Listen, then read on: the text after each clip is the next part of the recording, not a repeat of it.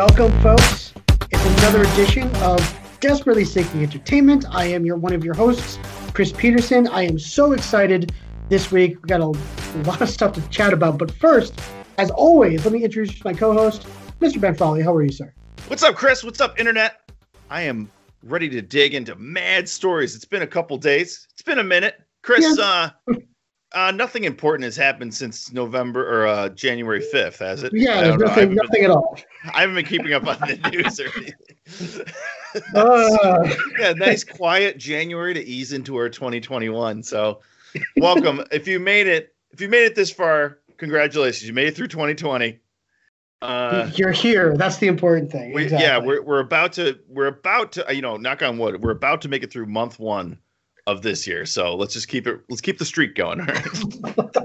one month at a time. One, one month, month at, exactly, exactly. One month at a time. Uh, folks, if this is the first time you're joining us, uh, what Ben and I like to do on this podcast is basically take a look and see what's going on in the world of entertainment for the past week and bring some interesting stories, news, hot takes uh, to this podcast. But the kicker is, I have no idea what Ben's got on the plate for me, and he's got no idea what's on my mind either. So what you're hearing is a genuine conversation. Nothing is pre-planned, uh, which is the way it should be. So it should be an interesting conversation. But uh, Ben, why don't you kick things off for us, my man? What do you got? All right. So I was going to start one way, but then yesterday happened. Um, you know, we will. Um, I'm going to talk about sports, the world of sports. Um, so you know, with the whole COVID thing, it's been hard to ingest sports, people to play sports, people getting sick, uh, you know, teams not playing, some teams getting bye weeks. It's been a nightmare, right? But here we are. We have our Super Bowl. We have the Kansas City Chiefs versus the Tampa Bay Buccaneers. Uh, I watched both games yesterday. Exciting, exciting games. Uh, you know, of course, there were some controversial calls, like like the Packers kicking that field goal at the end. That was so in real time. We were all screaming at the TV, like, "What are you doing?" And uh, you know, you got Aaron Rodgers like four yards out. Just just do it. Um, interesting take, uh, but you know, of course, the the big story was people up here were heartbroken because the Bills didn't make it to the Super Bowl for the first time in 26 years. But the big story, Chris, your buddy, my favorite, Tom Brady, going to his 10th Super Bowl. Now my take, I mean, this isn't really a take. I mean, win or law, win or lose, um, it only solidifies his like dominance over this position in my book, Chris. I know you'll have a different take, I think, but like, um, I mean, it's just ridiculous. Here's a guy that came in and you just thought, you know, all right, well, he's just going to ease into retirement, almost like the journeyman thing, like like Brett Favre did. Um, you know, hop around, go to the Jets, go to the Vikings, do like, you know, a couple things here and there, but then really retire, you know, get paid where a lot of players do, you know, because Brady actually has taken a pay cut over the years a bunch of times to get players onto the Patriots. But here we are, the the I can't even say the Tampa Bay Buccaneers off their season with famous Jameis Winston uh, throwing 30 and 30. Here we are in the Super Bowl. It is a shocker. Chris, what are your am I wrong? Is that the hot story of the Super Bowl, or is there another angle you want to take it? I mean, how can you? It's it's really um, there's no other take you can you can make. I mean, you know, very rarely do you see these guys who kind of do like the the all in, maybe one or two more years with the new team just to get that last ring. Very rarely do you see it work, and right. uh, Brady made it work. I mean, I'm a Jets fan. Uh, I I can't stand Tom Brady with every fiber of my being, but I will be the first person to concede that he's the greatest football player of all time. Period. Now, a lot of people want to say Jerry Rice. A lot of people want to say Lawrence Taylor. Those are great, great players, best at their positions of all time, athleticism, the whole nine yards. But when it comes to dominating, uh, winning, um, you know, it, there's there's no other there's no other choice for number one. It's Tom Brady. Right. And this I mean, even though like, you know, the Buccaneers made all these moves to get all these guys, you know, it's not like they brought in a ton of of the same type of player, like these talented players, like on the last year of their peak or whatever it is. You know, they made some moves here and there, but it wasn't like they were trying to assemble a dream team to get to the Super Bowl. Um, they already had a lot of homegrown talent. Their defense, which was mostly drafted, is ridiculous. Um, so the pieces were there. Just they just needed a capable, competent quarterback, and the greatest, greatest of all time. Um, And sure enough, they made the Super Bowl. Now, are they going to beat the Chiefs? I, who knows? I mean, the Chiefs. I got to be honest, Ben. You and I have watched a lot of football in our lifetime. Yeah. This Chiefs offense might be one of the best things I've ever seen. Um, yeah, they are scary. It's scary. And the Bills, to their credit, and I know we've got a lot of Bills fans that listen to this podcast. Um, again, great defense. You can only stop so many guys, and uh, the Chiefs just has so many weapons, and it's just so impressive to watch them dismantle this Buffalo Bills defense. But um, yeah, no, Brady ten Super Bowl. Ben, there have been 55 Super Bowls, and Tom Brady has been to 10 of them. That's that's ridiculous. on one fifth of the Super Bowls. of the Super Bowls. An entire decade of Super Bowls, and Tom Brady has been to them. Um, it's ridiculous, and uh, I just, you know, you just, yeah, you just have to do the, you know, we're not worthy. You know, you just have to bow down yeah. to the greatness. You know.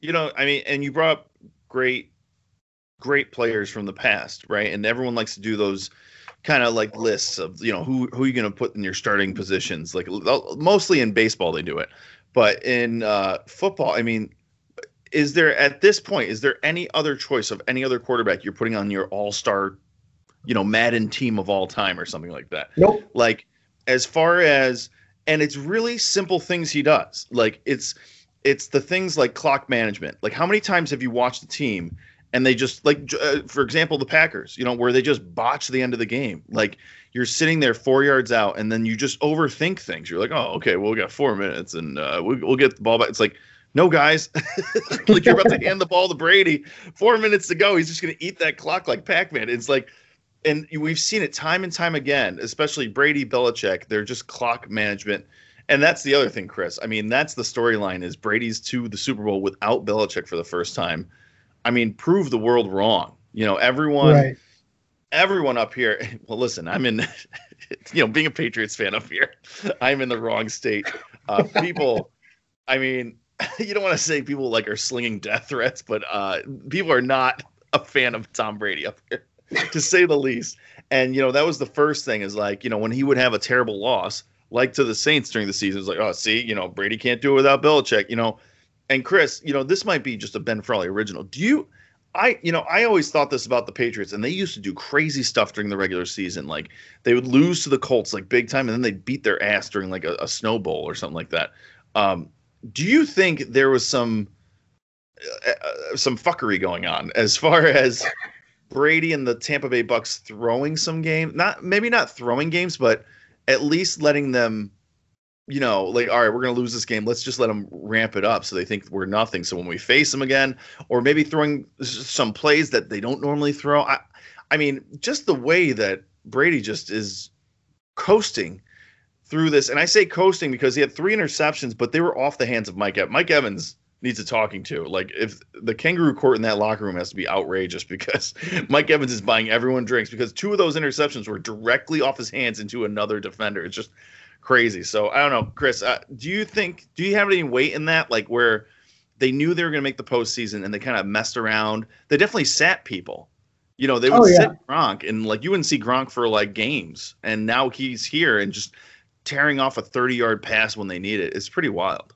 Well, with Tom Brady, you know, you, there's nothing that you take off the table. I mean, you know, I, I use the term cerebral assassin often with certain athletes, and he just knows how to play against teams better than any football player I've ever seen. Um, so yeah, like if if there is like here, here's a good example, like with those two Saints games, you know, they were kind of out of those games pretty early on, like into the second half.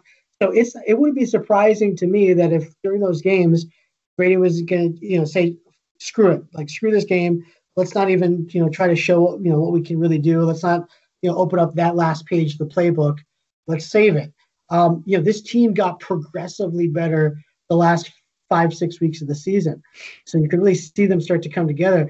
Um, you know, keep in mind, you know, top five quarterbacks of our lifetime Tom Brady, Peyton Manning, Drew Brees, Aaron Rodgers, and then I don't know who you want to put in the fifth there. Uh, but Brady went through two of them to get to the Super Bowl and right. back to back. And, and really from his from his standpoint dismantled both of them.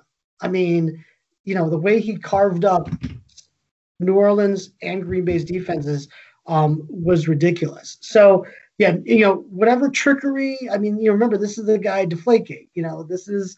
Um, right. you know, I take nothing off the table. Like whatever, whatever conspiracy theory people want to come up with for Tom Brady, I'll I'll commit five cents to. You know, because right. he's just that well, type of guy. Not even Deflategate. I mean, you have other gates like the like the Tuck rule everything like that. You yeah. know what I mean? Like you have a lot of things where the game has changed because of this guy, because he is just in the postseason all the time. I just think that when you're in the postseason that much, those are the games that people pay attention to, like uh, whether it be referees or you know review review booths or anything like that. So it's just it's wild how much the game has shaped around this, and he, you know, and of course, it's definitely right right place, right time. If Tom Brady is uh, Tom Brady wouldn't be a quarterback in the 80s or the 70s. There's no way. You had to be like a hulking Terry Bradshaw and you know like throw guys off you as they're trying to break your fingers in the huddle or, or in a scrum in a scrum somewhere on the field. But right. like um you know Tom Brady like you said like cerebral not the most athletic, not the biggest quarterback, not the fastest quarterback, but just clock management and so many times like my favorite Tom Brady play, I don't care what game it is, and actually I saw Josh Allen do this a couple times, is when the play's broken up, he just throws it at a defender's feet, which must be just killer. It must just kill their motivation to keep playing because most quarterbacks, oh, I'm going to scramble, I'm going to get out of this, you know what I mean? Do a Cam Newton or something, lose like 20 yards or something like that. Like where he just throws these, all right, it's dead, dead play. And he's just like, all right, on to the next thing. And it's just so smart. And it's like, yeah, why get hurt? Why risk a sack in this? Uh, just throw it right down. And it's just I don't know, Chris. It's going to be a great game. I don't know what my prediction of the game is yet because too close to call. I mean, the odds have to be like really close. So right, right. good stuff. Well, good football though. Good, good, football though. Good football. And uh, oh, this was my follow up. So Chris, we got football ending in a couple weeks. And you know, college basketball is going somewhat. It's still kind of sketchy out there how long that's going to last. Um, but Chris, you know who I'm watching? You know, you know what sport I'm watching that carried me through baseball? What's that? Hockey, buddy. Mm. So my neighbor Ryan, big Pittsburgh Penguin fan. And you how, how much do you watch hockey at all? You know, I'm a I'm a I can watch the game. Yeah. I mean, obviously, we went to a college that hockey was the big time, so yeah. went to a bunch of those games. I enjoy it. I don't like watching it on TV. I would much rather. It's one of those sports I would much rather be there than watch yeah, it on TV. But I, I yeah, you know, I cheer yeah. for the Bruins obviously. So anytime the Bruins are doing well, I'm I'm usually all in. Well, like th- these Penguins, Chris, they've had four. Like, so I think they've played like maybe ten games. Four of these games have gone to overtime, two shootouts, and like four come from behind victories. Wow. And we're not talking, you know, like so the other night I tuned in, it was three to one Rangers. And I'm like, and, and normally in hockey, that's that's a death sentence. Like you're like might not might not as well like this is like in the second, like at the end of the second, three one. They tied it up at the end of the second, took it to overtime, won in a shootout. Like these guys are off the chain. You got Malkin, Sidney Crosby. They got this lineup is out of control, but I, I think they like coming from behind because there's been so many games like three nothing, four four to two. You're like four to two. No one's gonna come back from that. It's been outrageous. So Chris, if you if you catch them on TV, highly recommend checking out the Pittsburgh Penguins to, to hopefully bridge the gap between football and baseball because uh, pitchers and catchers report soon. So there you go. Yeah, dude. Love it, man. Good stuff. Way to open the show. Um, so for my first pick, Ben, you know, we had some um, some good some good new TV come out. Yeah. Past couple weeks that I gotta make sure we talk about. Um, WandaVision. Woo! Is now up on Disney Plus. First three episodes. Um, which uh, you know, gracious. I mean, again, I love a lot of people. You know, want all the entire season all at once. I don't mind, you know, the the weekly updates. It's, it's I'm fine with it. Um, but Ben, this is an interesting show. Have you seen the three episodes? Of course, of, of course. course. Chris. I've been I've been jonesing for Marvel for a year. I mean, my God, you, you, you see you, you turn on the first thing you see that that Marvel logo. I, I teared up. I was like, oh my God. new Marvel content. Thank God. I mean, I mean, we we we were so spoiled. We literally went from years where they'd have two, three, four movies in one year, including right. Avengers Endgame, which was like the Gone with the Wind of superhero movies, and then nothing for a year. I've been dying inside. It's been awful, but it's back. It's Yes. it's really serving as the kickoff now for a lot of Marvel content, which is coming out soon, which is great. But Ben, you know, for those of you who've seen it, and I'll put I'll put the the spoiler Yeah, alert spoiler. up here. Spoiler. Um, it is uh, a confusing show in a, in the best way possible. Like I have no idea what's going on. Um, I think I have an idea of what the situation is, but I who knows. Um, and I'm digging the slow burn, and I've seen a lot of comments online from people that aren't happy with the show and that are saying like it's too confusing, it's too out there. I want to see, I want to know what's going on, and blah blah blah. And I'm like, you know what? Like, has the art of the slow burn been like depreciated in value with streaming and just getting everything at once in the way that we're entertaining now by having what we want now rather than later on. Ben, what's your take on WandaVision and and the whole slow burn aspect of it? I love this ride. Love it. I love how, just like with Baby Yoda, I like how we're waiting week to week. Mm. You know, so we can actually sit back, dig in some Easter eggs, look at what the internet is saying, where we might be going. Um, Chris, you know, of course, I have theories like crazy. I know what happens in the comics, um, but these guys they keep switching it up. There's already a couple changes to the comics Mm, okay. already like happening. So I, I don't want to break down the show. Like I won't spoil the. sp- I won't do a double spoiler. I don't want to break down and spoil what's going on. But I have some pretty good theories. Now, Chris, I'd love to hear your theories of what's going on. Well, you know, it's funny. Like the trailers, at first, I thought, especially with Vision dying in Infinity War, Yeah. um, I thought this was all in her head, and it was like her way of dealing with trauma and grief and stuff like that, and having like a mental breakdown. Because I mean, Mhm. we the first time we see her in in the MCU was in that prison cell um, in Age of Ultron, so to speak. But Right. um, but now with the third episode where she literally throws out the woman like out of the reality, so to speak, I'm getting a lot of like Truman Show esque vibes uh, to it, so to speak, where she's she's enclosed in this um, you know virtual reality simulator or whatever it is uh, community. Like I'm you know so very getting very much of a Pleasantville slash um, Truman Show type of concept, but again, I have no idea. Well, and I I like that. So the the reference. Well, we can talk about the show. So the reference to the chick getting thrown out of the reality, um, was a big turning point for the show. Mm. because you know so chris you know how you're talking about how people online have been like oh the show's too slow and what's going on? This is stupid blah, blah, blah. you know it, it- we are so quick to judge because we're so used to burning through seasons of tv and just finding out answers. Right. you know what i mean? Like oh uh wanda's in the matrix. Cool. I don't care. You know what i mean? Like i just looked it up. It's all done you know like spoiler you know but I the the art of the slow burn. You're right, Chris. You know the the the long season, you know the long season of dynasties trying to find out who shot J.R. kind of thing, is kind of behind us in this way because we just want it now. We want the answers to it. We we want to know who done it, who you know who's the serial killer, uh, if the cops are going to catch the bad guy. We want to know right away. We want to be able to Google it and just do it. And it's such a shame because the best shows that have happened 10 years ago Mad Men, Downton Abbey, um, and Breaking Bad, there wasn't really a who done it to that show. Breaking Bad, there's not like, oh, I can't wait to see what happens at the end. Like you're just watching this character do messed up stuff. It's like you know what's gonna happen. It's not like I can uh, like spoil things in Breaking Bad. Really, it's it's right. it's about the ride that we're on. And I think people, while they're complaining, I, I get I get their complaints because it's not what you're used to. Like Marvel has turned this on its head so many times.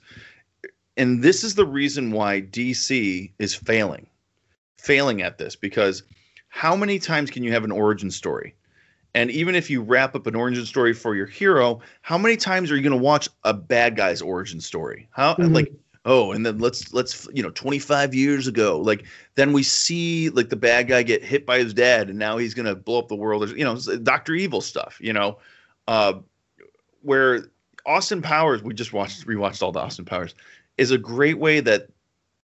That's why those DC movies don't work because it feels like the origin story of Austin Powers and Doctor Evil and how ridiculous those got. Like over, you know, and now Austin and Dr. Evil went to college together. It's like, but that you see that storyline unfold in DC movies. You like, oh my God, your your mom's name is the same name as my mom. I'm not gonna kill you now. Like some stupid thing. And it's like, what are we doing here? So I think people need to chill out and just let Kevin Feige do his work because this ride will stop the out of control roller coaster of origin story just madness. You know what I'm saying, Chris? Right. Well, that's the thing is like how quickly people forget how good Marvel is at doing this. And, um, you know, they know what they're doing. And by, you know, we're talking an over a decade's worth of, of brilliance um, has earned them the credibility for fans to just shut the F up and enjoy it. Um, I mean, I could count on on maybe three fingers how many like, you know, maybe that wasn't well thought out you know type of right. examples um but usually it's it's it's something that's inorganic it's like um, exactly oh yeah. well uh what's his face had to bow out of war machine because he was a dick on set you know terrence howard you know was just being an exactly. asshole so we had to fire him like there's a there's a couple things that happen but it's like kevin feige soon has a press release saying like, "Oh, Don Cheadle is joining us," and everyone's like, "Oh, sweet, yeah, love that guy." Exactly. Right. So, Good. It's upgrade. Good. I just I, I hate I, I love fans of this stuff and I hate fans of this stuff because right. they get so uppity because there's they've been spoiled by the fan satisfaction of things like Endgame. Um, to just trust the process. Trust the process, folks. but we've been let down. The same Marvel fans have been let down by Star Wars properties and other DC property. We've just been let down so many times. No, I'm so glad you're here to say that because, like, I was watching. Uh, I walked in with uh, my wife the other day. She was watching Endgame yeah. uh, with my son, and they were like right about like maybe ten minutes before the portal scene. Oh. And I was like, all right, well, I'm going to sit down because I can't not watch. Because I can't not cry today. right. And sure enough, as soon as like you hear like on your right and oh. the portals start opening, I'm I'm a blubbering mess because I care about every single one of those characters. Now here, Ben, here's the funny part. I sat down and watched um uh, Dawn of or not Justice League yeah. a couple days ago just to get myself ready for the Snyder Cut. I could care less about any of these characters. it makes it look like a less. like a shitty, like not even a cartoon, a shitty cartoon. oh my god! And he said to my wife, I was like, I don't care about any of these characters. Like, if you kill Aquaman, okay, like who cares? Like I, it it just is unbelievable how different uh, Marvel has done this uh, than DC, and and the blueprint was so easy for to follow Marvel in this regard um, that um, I'm just I'm just you know so you know perplexed. But anyway, anyway. Right. Well, I mean, and then there's you know the CW has done better with DC properties. Yes, yes, the, the, way better. I, and I, am not gonna st- I'm not gonna tell you I'm not a big DC guy in general, but like I've caught the Flash, I've caught um the Green Arrow. The, uh, those are great shows. You know, yeah. they're I'm in. Like I've watched like a couple. I'll catch it on TV. I'll I'll I'll sit down. I'm like, oh, this show's sweet. You know what I mean? Because they kind of change it a little, just kind of like the Marvel properties on on Netflix. They changed it a little, so you, you had to watch them. It was great, but I don't know, Chris. So anyway, back to WandaVision. Um, so I'm gonna say that Wanda, the Scarlet Witch, is one of the most powerful superheroes in the MCU. Mm-hmm. Like, and we don't know that yet. She doesn't know that yet. Mm. She could single handedly have killed Thanos and righted the world. Mm-hmm. She could have done it with a snap of her finger, literally with a snap of her finger. She could have done it, but she doesn't know her potential. Um, so when she shot that girl out of the neighborhood, you got a sense that Wanda, not the sword or the Hydra, are in charge of her. Uh, they might be. You, you got a dynamic in the first two, like, okay, I get it. We're in the Matrix. You know, they got her hooked up to like a, a wheelhouse somewhere so they can use her energy to, you know, create a super weapon or something, you know, something stupid that we've seen before. But that last part of that last episode really flipped it on its head. And you got a sense that the people that are trapped in black and white or in the 70s are trapped there because of her. Mm, okay. I feel like an event happened. So not only did Vision die, Vision's dead, as we know him is dead. He might come back in another form, but he's super dead. Um, and that was traumatic.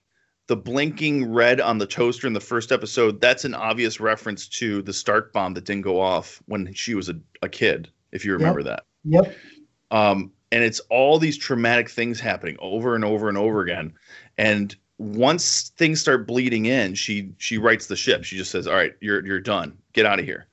And we see little clips of people coming in. And so one thing that was really in- interesting was um, uh, Kathryn Hahn and the neighbor were talking next to the bushes. Remember, Vision comes out and he's like, "Hey, what are you what are you guys talking about?" And they're like, "Nothing." Um, you got a sense that they couldn't tell him because they're scared of her. Not Hmm. that they're acting and working for Hydra. They're scared of Wanda and they're trapped and they can't get out. It's almost like do you remember Chris the Twilight Zone episode where the kid can wish everyone into the cornfield? Yes. Yep. It's like that. So she's that fragile that if you mess with her, she'll blink you out of existence Love it. that's how powerful Wanda is. And I think that's what's going on. So this company that's keeping her with those giant force fields or something like that, they actually might be good guys keeping her at bay. we don't we actually don't know. They might be using Hydra technology to do it, but that actually might be shield you know, some sort of new shield that's using Hydra technology to keep her confined. That's my big theory of the show.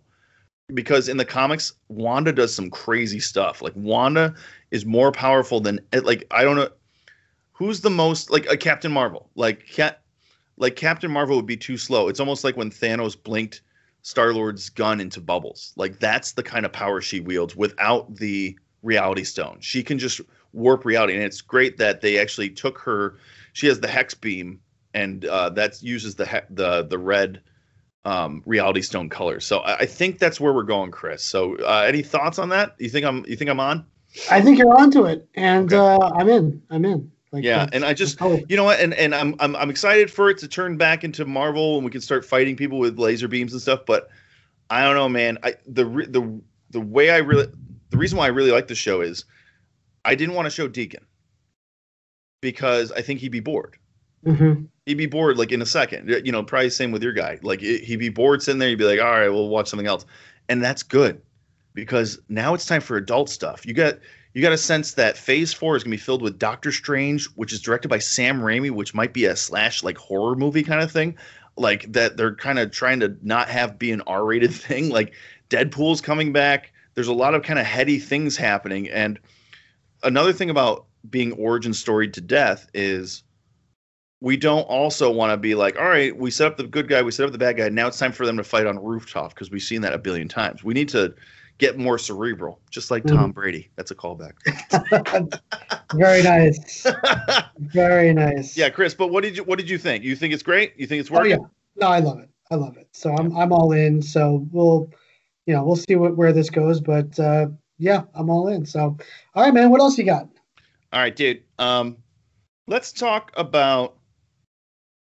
Uh, let's talk about two things. So, I want to talk about a couple music, music events that happened, um, and it's for older music. So, this morning I was quote working as I always do from home, and I did all my calls, my notes, and then I uh, per- did made a little purchase, Chris, on Vudu for five dollars.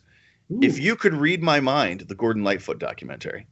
Oh, okay. And let me tell you, so this came out. I'm a little late to the show. This came out like end of the summer last year. I was just catching up, and this documentary was awesome.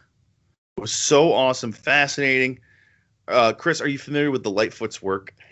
I, I'm not. I wouldn't say I celebrate the man's entire catalog, but I, I definitely like. I've I've heard multiple songs of his, and I'm like. Are you familiar with the wreck of the Edmund Fitzgerald?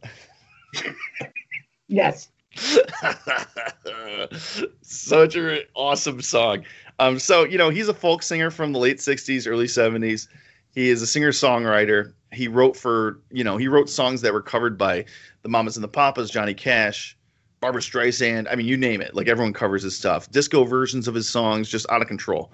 Uh, so just kind of a pro- prolific songwriter from Canada. And I thought the documentary was great because it really focused on him and it you know, some of these docs that you see are kind of wrapped in scandal and you're waiting for this kind of crazy payoff. But Gordon is just like a fascinating character.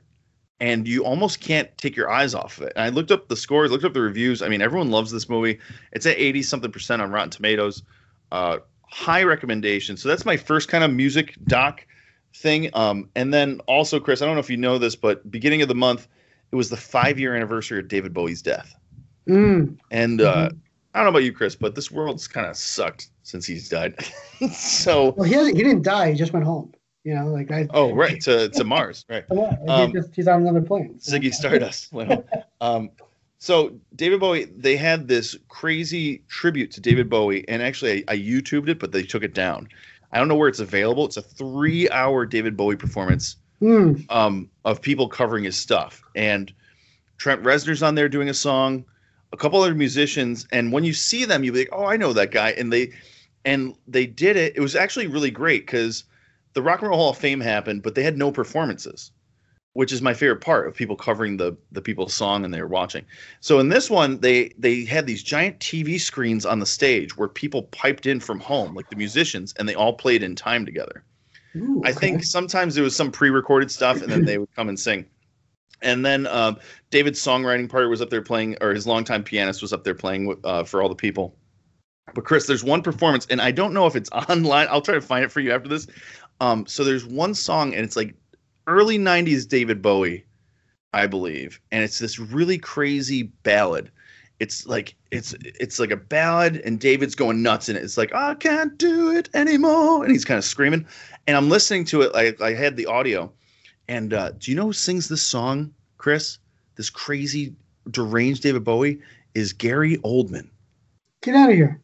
And I listened to the audio first. I, I made it to an MP3, and then I came home and I was just put it on. I was folding laundry, and I'm like, wait a second, that's Gary Oldman. And sure enough, man, him, he's doing his best Bowie impression, of course. And Chris, of course, Gary Oldman can sing. Of course he can. Of course he can. Of course he can not only can this guy do a dead on impression of people, he can play like a white Jamaican gangster in True Romance. He can play Commissioner Gordon, and he can sing David Bowie. This guy's out of control. He's just some people are just better than others. I'm just just gonna put that out there. And Gary Oldman's one of them. That's awesome. So so uh, Gordon Lightfoot, David Bowie being celebrated this year uh, two, in my opinion, two of the best singer songwriters that have ever lived in modern music.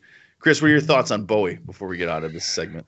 I mean, gosh, you know, synonymous with the just artist, period. You look up the word artist, David Bowie, right there. Right. Um, and there's only like this is what I appreciate about David Bowie, and I, and the longer he's been gone, the more I appreciate it. There is only he is he is a genre unto himself. Period. Yep. Like we, you know, people can, you know, there's rock, there's, you know, with Beatles, there's been a lot of bands that have tried to emulate the Beatles, and that and their sound and impact has been, you know, ELO is a good example. Like most right. of their stuff sounds like the Beatles. With Bowie, it's by its he's by himself. Like, that's it. And yeah, he's almost um, the anti-Beatles. He's almost the anti-Beatles. Right. And anybody, I can't even think of an artist who's tried to to be him. But if there ever was, they've obviously failed miserably because, you know, nothing comes close. But yet his his ripple effect in terms of songwriting, um, style, I mean, it's just ridiculous. So I, I love the guy. Um, there's a great musical if you ever get a chance to see it, Lazarus. Uh, it's it's it's a musical. Oh, he wrote that in his last year, that. right? Yep. Yeah. Um, outstanding, uh, obviously, because uh, it's got you know not only a lot of stuff from that album, but also from his previous stuff like Life on Mars and stuff like that. Um, so yeah, no, just just appreciate the guy. And yeah, I saw. I don't know if you saw this. There's a great. Um, I don't know if it was a tweet. I can't remember if it was a tweet or an Instagram story or something like that. But they basically showed Jim Henson's letter to David Bowie asking him to be in Labyrinth, was which was just like Oh no, I didn't see that. It's awesome. Oh, it's it's it's a it's a very simple note, just saying, "Hey, Mr. Bowie, big fan. I know you're busy, but I think you'd really be great for this movie, Jim Henson." And that's it. And the rest is history. Uh, because, wow. You know, so to speak. But yeah, no, I mean, he's he's he's just such an awesome guy, and you know that's the thing about I, that's what I appreciate about musicians like Bowie, where you know, you listen to it and you almost discover something new about his stuff every time you listen to it. So I, I could listen to Ziggy Stardust. I could listen to um, some of his later stuff um, 50 times in a row and discover 50 new things. And yeah, um, yeah. I appreciate that, you know? You know, and, and as we're still trapped at home for at least a little bit, uh, yeah. he's a great guy to, to dive into. I mean, he, he has he has albums, but I'm gonna say he doesn't have a lot of albums. I'm gonna say he has maybe 12 albums. Yeah, I was about to say maybe a dozen if the mouse. Yeah, like Yeah. I, am gonna say like uh, 12 to 14 albums, and that's from like 1968 to you know five years ago. So, and then there's a bunch of live albums in there, and on Spotify, great run if you want to just tap into some Bowie and some great great music. But so I don't. They took this down recently, like as of right before we went on air. Um, it's a three hour live show. I don't know if it's a pay per view event or you have to get it on Bowie.com or something like that. But this show was out of control. I'll try to find the Gary Oldman thing and send it to you. But um, the songs that they pick in there, uh, we were just sitting there. We were doing a puzzle yesterday, and I was just listening to it, and there was so many great songs in there that I would either know, and I was like, "Oh, this is David Bowie," or um, I didn't know, and I was like, "This is awesome." It was just great music. So high recommendation. Gordon Lightfoot, David Bowie, check it out. Nice, love it, love it. Um, all right, so for my next piece, Ben, um, I'm going to go back to kind of film realm, so to speak. Um, so we know that uh, Warner Brothers basically announced that they're releasing their entire slate of films for 2021 on HBO Max exclusively. Yes, yes, So yes, yes. big deal because that means we're getting a lot of content. Um, which I am some of which I'm looking forward to. Others I'm like, yeah, we'll see it. Others I'm like, I've got nothing else to do, so I know I'm going to watch it. But uh, one one trailer that we got this week uh, was the uh, King Kong versus Godzilla movie. And Ben, have you seen this trailer yet? I just watched it with the kid today. So I'm going to tell. Uh, here's my hot take. I, I want to hear your hot take on this. I don't know. if- I I'm so curious. this I'm so take. curious. I don't even know if this is a hot take at this point. I don't know. It just looks stupid. And I'm so angry because I love I love Godzilla. I love King Kong. I love the idea of big monsters fighting. And yet we have been disappointed year after year after year after year with just movies that don't live up to snuff. And this great whole, trailers though. they make great trailers.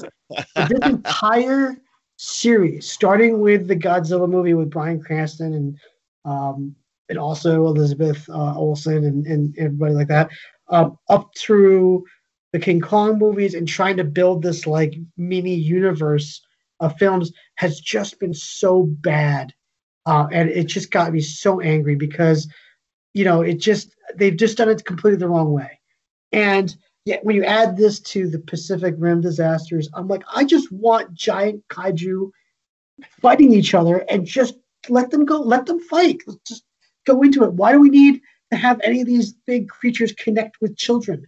Like, why? Like in the trailer, they, they make this big deal about this little girl who can connect with Kong. Where the hell has she been for like the past like movie that he was in? like, are you serious? Um, and like, I just know that we're gonna spend like more time with the human Oh, characters talking. Just talking, talking. about the monsters rather than just letting the focus be on the monsters fighting. That's all I want. And um, like the first Godzilla movie, I think they they, they did a. I saw a thing where they did a counter uh, with the movie. He's on screen for like 21 minutes of a almost two hour movie. Um, Oh, it the longer. It was a long movie. That was like. 215 or something. It was a long ass the movie. Kong movie wasn't great. Then you had Godzilla, King of Monsters, which was also very long, but then like had monsters not doing anything. It just, I just want a good. Like th- what was missing from this this series once again was a Kevin Feige type person who was like running the show, like making sure each of these movies, you know, progresses a storyline, makes it interesting, and yet they they fail every time. So um, I'm not happy. No. It looks it looks goofy. I just want this thing to be over. Um, ben, your thoughts? no, I mean, I saw a trailer and like, it, it was just I don't know. I I just Chris, I I don't know what the the the answer to this is because I know it's too expensive, but I just hate CGI. I hate it. I just hate I hate it when it's just I don't know. I just hate it when it's the main focus of the movie. I hate it. I feel like I'm watching Birdemic or something like that. I just feel like it's just oh we're gonna talk here and then we're gonna walk here and then oh my god there's this thing and then we're gonna talk here we're gonna walk here oh my god there's this thing it just keeps happening it's so stupid and I just it's so fakey. I might as well take close my eyes and take a nap when there's like when it's all when you cut to something when you cut to an actor and they're looking up at some light it's like all right I could just hear the director go okay all right give me more tears. Oh, but but you're happy now. Okay you're wrapped. Okay that's a wrap for her like like is it like a, a day of work for all the actors, and then they just cut to this screen that is all CGI, and I'm like, it might as well be a cartoon at that point. Actually, a cartoon would be better. I feel I get the feels when I watch like anime, like Ghost in the Shell, more than I a stupid CGI thing. You know what I mean? I just right. it, it, I just go to sleep. Like yeah. and like you said, Kevin Feige is the only one. Marvel's the only one where you actually care about like what. Oh, so speaking of, you guys were watching Endgame. We were watching uh, Guardians of the Galaxy yesterday, and um, uh, that movie it just keeps getting funnier and funnier. That movie's awesome, and then now you know the characters from beyond that. You get the feels more. It's a great movie that just keeps getting better and better. And that movie, you have as much fun when the characters are bantering back and forth, even more fun than the actual action. Actually, the action gets in the way of them like making fun, you know, Rocket and like, you know, Drax and yelling at each other. You're laughing the whole time. It's just oh, a yeah. great flick. And yeah, Chris, it's like, all right, you're we're here for the the kaiju fighting each other, but then like it's just boring. It's just hate it, hate it. So yeah, so needless to say, uh, we're not we're not uh, big on this movie, and who knows? Maybe I'll be surprised, and maybe it'll be amazing and brilliant. But I just I, am I'm, I'm done Probably being not. exactly. I'm just done being uh, disappointed. And again, like you know how much thought and effort they're putting into this movie series um, by you know the people that they put in charge of it. So like this movie is being directed by the same guy who directed like all the VHS horror films, which were terrible. Oh yeah, um, yeah, yeah. like the Blair Witch 2016 like reboot, which was terrible. Like oh, I never watched that. You watched that? Oh, it was awful. Um, so like Great. So you're taking a director who's only done terrible things and you're making him in charge of what is apparently supposed to be your Infinity War of this series. And I could not be less interested or more. I, I don't even know the terminology. I, Man, it's messing with your brain. It's messing with my brain. So, needless to say, uh, we'll see what happens, but I'm not looking forward to it. And when you add this to the fact that I found out in the same commercial where they started announcing like all the projects that are coming out on HBO Max, that the the title of Matrix Four is just going to be called Matrix. Um, I my head exploded. Like I really, we're calling the Matrix Four Matrix. Um, I, I'm just I'm done. I'm done. I like I how hate, they went. I Hate, they went with the uh, Fast and Furious. yeah, I can't. I can't stand the Wachowski sisters uh, as filmmakers. Um, they're terrible filmmakers. Um, what happened? I don't understand that. I don't. You know, you know the how do you go from like how do you go from like being like this is it? They're gonna be the fucking Orson Welles of sci-fi to like the worst thing ever. Like, do you remember that hype, man? I I know you remember. You were there. We y'all had that DVD, The Matrix. We watched the behind the scenes. I was like, this is so freaking cool. Oh yeah. Oh. And then the Matrix Reloaded came out, and I was like, okay, this was a step backwards. All right, but all maybe right. they'll maybe they'll they'll they'll you know land they'll land they'll fix they'll stick the landing on the Matrix Three. Nope, that didn't work. That was right. awful. And then CGI madness. Like Speed Racer came out, you're like, oh my god, what the hell is this? And then they did that. What was it called? What was the Tom Hanks one? What was, what was that? Oh one? God! Ba- oh, Skyfall oh, or something. What the fuck? On. Oh my God! Hold on, wait. I gotta. that movie was t- Sky Skyrim Sky. Hold on. I like I like how we're going. I like these. I, I love these loopholes that we go down. yeah. Um, uh, flight, flight of the Navigator. Flight. hold on. Flight. Flight Bumble.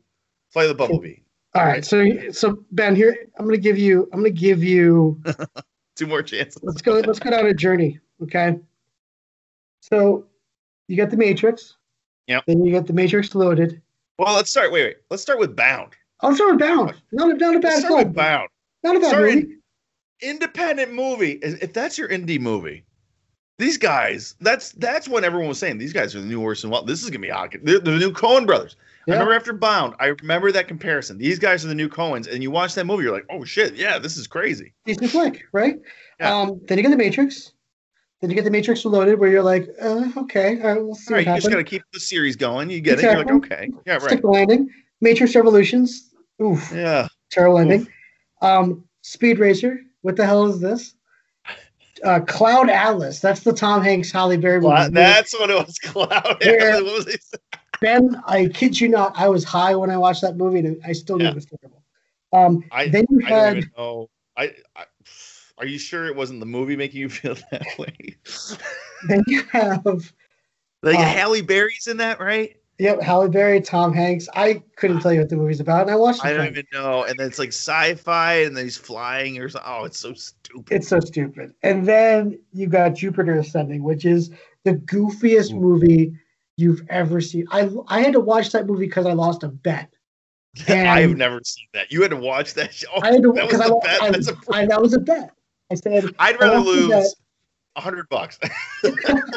I lost a bet, and the the, the stipulation was the whoever won the bet could pick the punishment movie for me to watch, and they picked Jupiter Ascending, and they said that is They said- brutal. you were gonna hate this movie, and sure enough, I hated that movie. Um, they they're at the M Night Shyamalan level of why are we giving them money to make movies? Like why?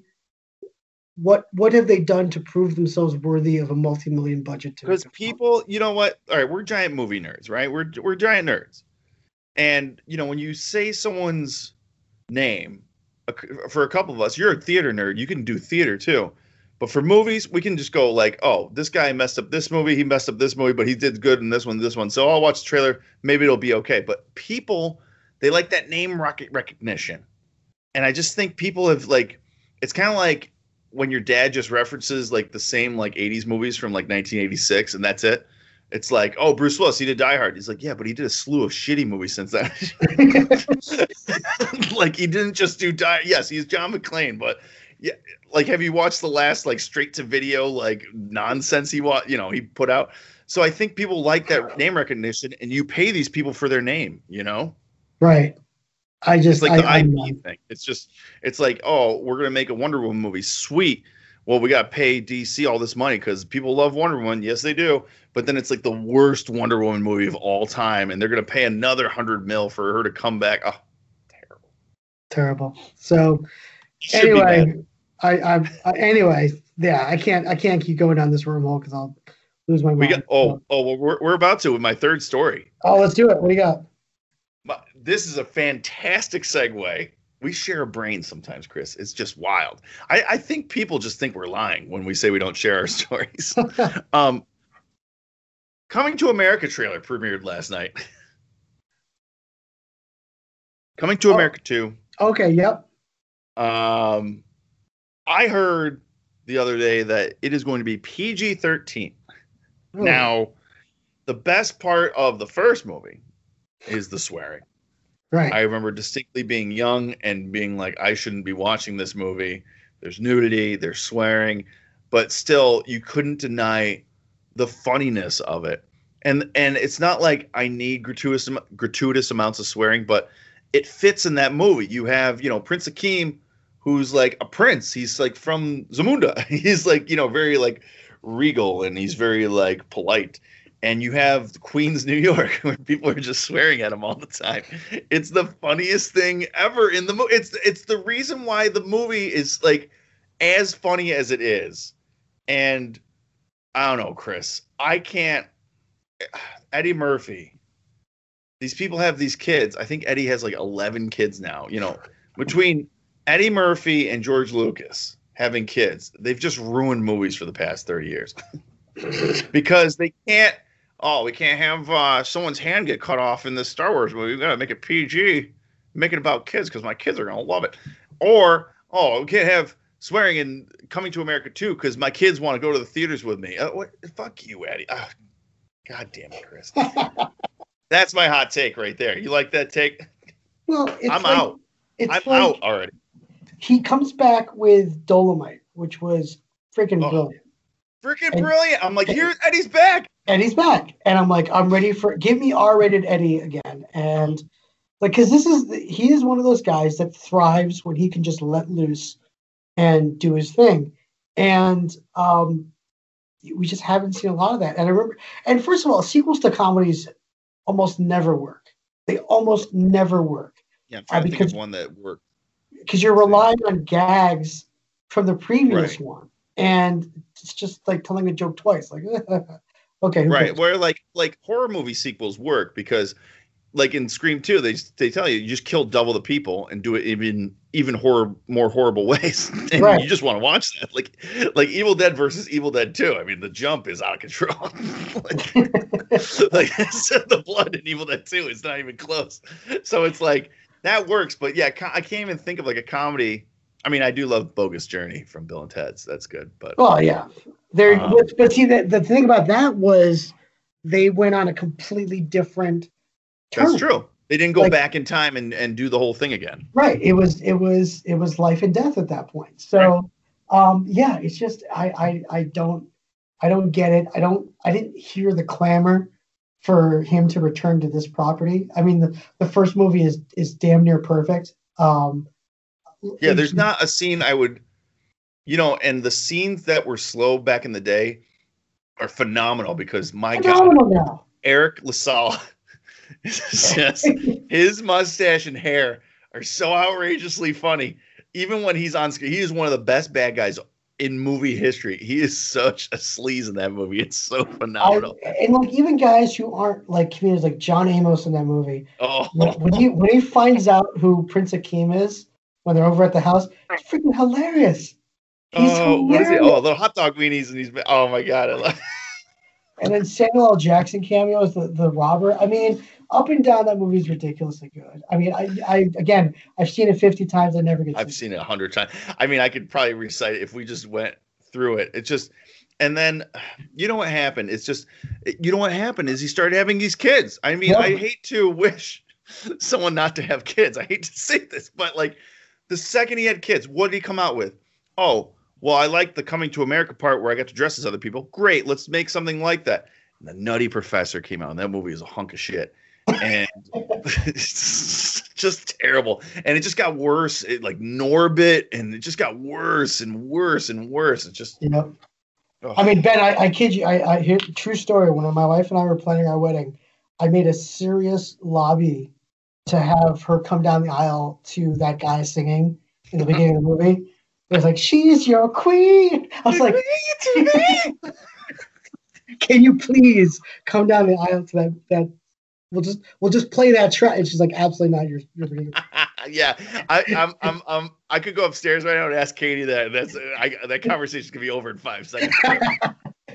but again, I I can't stand PG thirteen, PGG, Eddie Murphy. It's it's like what I, I nowadays I'm comparing everything to seeing Batman in daylight. Um, right. so it's like it's like that's like seeing Batman in daylight. I just I can't. oh, I like that. Batman in the daylight, dude. I can see your nipples. oh, ridiculous. Oh my god. Yeah, I just you know yeah I think. And you know what? You know the reason why you can't hang with PG-13 comedies anymore, Chris? It's because of the first Coming to America. When was the first time you saw Coming to America, Chris? Oh God. Probably when I, I was 11, 12. Yeah. Oh, I, I saw it way before that. I'm going to say was, I mean, my parents had the HBO, so they had this, you know, taped off HBO library. Mm-hmm. I'm gonna say I put that in. I was just sitting around the house, probably eight or nine. nice. Well, and so since since that, I need that amount of swearing in my comedy movies. Oh yeah. Well, that's that's why I miss like blockbuster video and things like that because I would see like I remember seeing Coming to America probably like on TBS on like a Sunday afternoon, and it was obviously the edited version. And I was like, mm, this isn't working. I gotta go. I gotta go to Blockbuster and get the. uh Yeah, you, gotta see it. You gotta see the real deal. Gotta see the real deal. So anyway, good stuff, man. Yeah, Um, uh, yeah. So. I'm. I mean, but on the same note, so those those trailers, I'm out. Um, but there was one trailer, or I don't know if I've seen the trailer, but they show a clip of uh, was it Judas and the Black Messiah Mm, with the guy from yet. Atlanta and stuff. I, I don't know if there's a trailer out, but that looked like great. It looks like the story of the Black Panthers or something. I don't know what is going on in that. But did you see? Um, uh, th- oh, what was the name of the movie? Uh, th- thank you for calling or something like that, or um, where the guy's the telemarketer. Oh, I Did you see that? not yet, not yet. No. Oh, okay. So the guy, oh my God, I, I'm doing this. Hold on. I'm doing this terrible disservice to this guy. I forget his name, but he's only been in like a couple movies, but he's from the show Atlanta. And he's great on the show. Hold on, I'll, I'll, I'll look it up. I gotta look it, gotta look it up, Chris. Lakeith, Lakeith Stanfield. Oh yeah, yeah. Okay. Yeah. Oh, sorry to bother you. Did you see that movie? Yes. He he, he played the guy in uh, Get Out that, Yep. that tells him to get out. Um, but so, you saw Sorry to Bother You, yeah. Great movie. that movie where there's horsemen. They're breeding horsemen or something like that. It was out of control. Out of But control. he's in this movie called Judas and the the Black Messiah. It looks awesome. So I I don't know what that is, but they bought the whole slew of movies. So we'll see if the, it pays off. Hopefully HBO didn't pay a lot. we shall see. We shall see. Uh, well, I didn't have anything else, Ben. But did you have anything else? Oh. Before we Oh. move on to YouTube? Uh, you know what, Chris? I really quick. I just had a, like a really quick one. I'm glad you Right. just gave me. Um, so there was a great. Um, so Katie, Katie Cat and I go through the true crime docs. That's our that's our bonding. We, we got some. We got we got major bonding points, Chris. You know, in this relationship of ours, we got '90s R&B. We got horror movies and then true crime documentaries. Just that's that's me and her. We can just do that all day. Excellent. Um, but um, Night Stalker, the Night Stalker uh, documentary Oh, came out yeah. on Netflix. Uh, really good, uh, and it's actually catching a lot of flack because, I mean, it's extremely graphic. They show a lot of crime scenes. They have a couple blurs here and there, but it's pretty much the crime scene. It's pretty brutal. Um, and then they mentioned towards the end of it um, how these women were sending him fan mail during his trials and stuff like that oh, jeez. and and just so weird and stuff. And you know I, I don't think they they just have to present that. So the director of the series just said you know is this is a thing that really happens. We we just have to say that people were sending him fan mail and naked pictures to his cell and stuff like that. And would always show like these groupies would show up to like the courtroom and just weird stuff. And i thought that they presented it well. You just have to present that. It's it's that's what happens with these weird guys. Um, ted bundy same thing happened. And it's just very bizarre and he caught a lot of flack for it. But i thought the series was great. For someone that watches a lot of true crime serial killer stuff i, I thought it was fascinating. And so chris if you haven't seen this yet there are there are facts of this case that are so outrageous and the way this guy was captured is so crazy that you got to watch it dude great high Right. recommendation Nice. Excellent. Let's go YouTube, my friend. What do you got? baby. All right, all right, here we go. Well, like I said, um, that if you can find that Bowie performance somewhere, I could not while we were on, I couldn't find the Gary Oldman singing that shit. Um, so that was my big one, but now it's gone. So that's that's bullshit. Um, oh, let me talk about this. So, Chris, have you seen uh, the Weeknd's music videos? A little bit here and there. Yeah. Okay, so they have the Blinding Lights video, and he has another one after that. But then there's a video called "Save Your Tears," another great song off the album. I knew the song because I've listened to the album a couple times. Um, and so this video is so weird. So the weekend "Save Your Tears," it's another person in full prosthetic makeup makeup playing him singing the song, and it looks like really messed up plastic surgery on top of his face like Ooh. someone's doing like almost like the Michael Jackson guy that you know shaped his head like Michael Jackson. Like it looks like that. It's really weird. These videos are so bizarre. The Blinding Lights video, his face is covered in blood, and if you saw him on Saturday Night Live, he actually sang with the bandage across his nose with blood on his face, and it's just really wild stuff. So I'm hoping that this Super Bowl halftime show with the Weeknd is gonna be wild like that. He's it's almost like a performance art. It's a little kind of David Lynchy kind of weird videos, but I love that he's doing something different. You know what I mean? Yeah. I, I'm Yeah. so tired of just, you know, I got the pop song. Here's the pop song. Let's sell some records. Like I just like how he's doing something crazy, and I'm a big fan of this guy. I hope he just keeps doing weird stuff. Like he was in Uncut Gems. He was phenomenal in that movie, Him playing himself as like an asshole. Like he's like, I can't sing without a black light in here. Just so great. Uh, so Chris, that's my YouTubing. I want check out the Weeknd videos because he's singing the Super Bowl in two weeks. So Oh, there you go. That's awesome. That's awesome. Um, I got a couple things. Um, so the first is let me just pull this up here. Um, an account called Gamma Ray. Uh, it's one word, G A M M A. Uh, they do um, these really nicely edited um, kind of compilation videos of showing like live reactions of people watching certain shows like Mandalorian, Walking Dead, um, Stranger Things, and stuff like that. Uh, but they basically have an entire um, playlist of them watching the season of Mandalorian, and um, oh, I see it right here. Oh wow. it's a lot of fun to watch because uh, you can basically almost watch the entire episode with people reacting to it. But um, it, they show like when certain lines are dropped or things like that. They, they show certain people's reactions, um, and it, it kind of just reaffirms the things that you love about the show. Like, hey, I love that that moment, and there are people that freaked out at that moment, so to speak. So um, just I love watching those types of videos where you're just watching other people truly love um, the property that you love as well. So Gamma Ray, they do all these different shows. They do the boys. They do the whole thing with the boys. Um, definitely check it out. And then there's a an actual Twitter account that you should check out. Uh, it's at Pitching Ninja. So pitching just as in pitching a ball, ninja, one word. But they've got some great videos and breakdowns of uh, pitchers throwing certain types of balls and things like that. And they, they just put up this one tweet. I think it was like when did they put this up? Literally nine hours ago. Of Oh, I see him. I'm right here. Uh, yeah. of Greg Maddux throwing his two seamer fastball, which Yeah. there are very few times like TV doesn't really you don't catch this a lot. You don't see the movement of a pitch a lot on TV um, because there's you know it's distance, the way the camera works.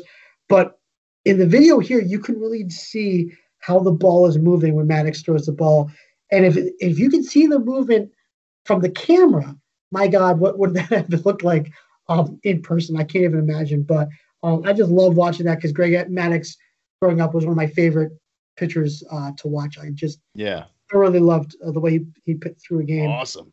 Um, so yeah, oh, that's sweet. love- yeah, I just subscribed to both of those. That's there sweet. you go. So if you love baseball, if you love uh, watching, just like learning the science of pitching, things like that, yeah, follow Pitching Ninja because they do some really awesome uh, breakdowns on that. So um, Rock good. and roll, bro. rock and roll, 2021. Let's go.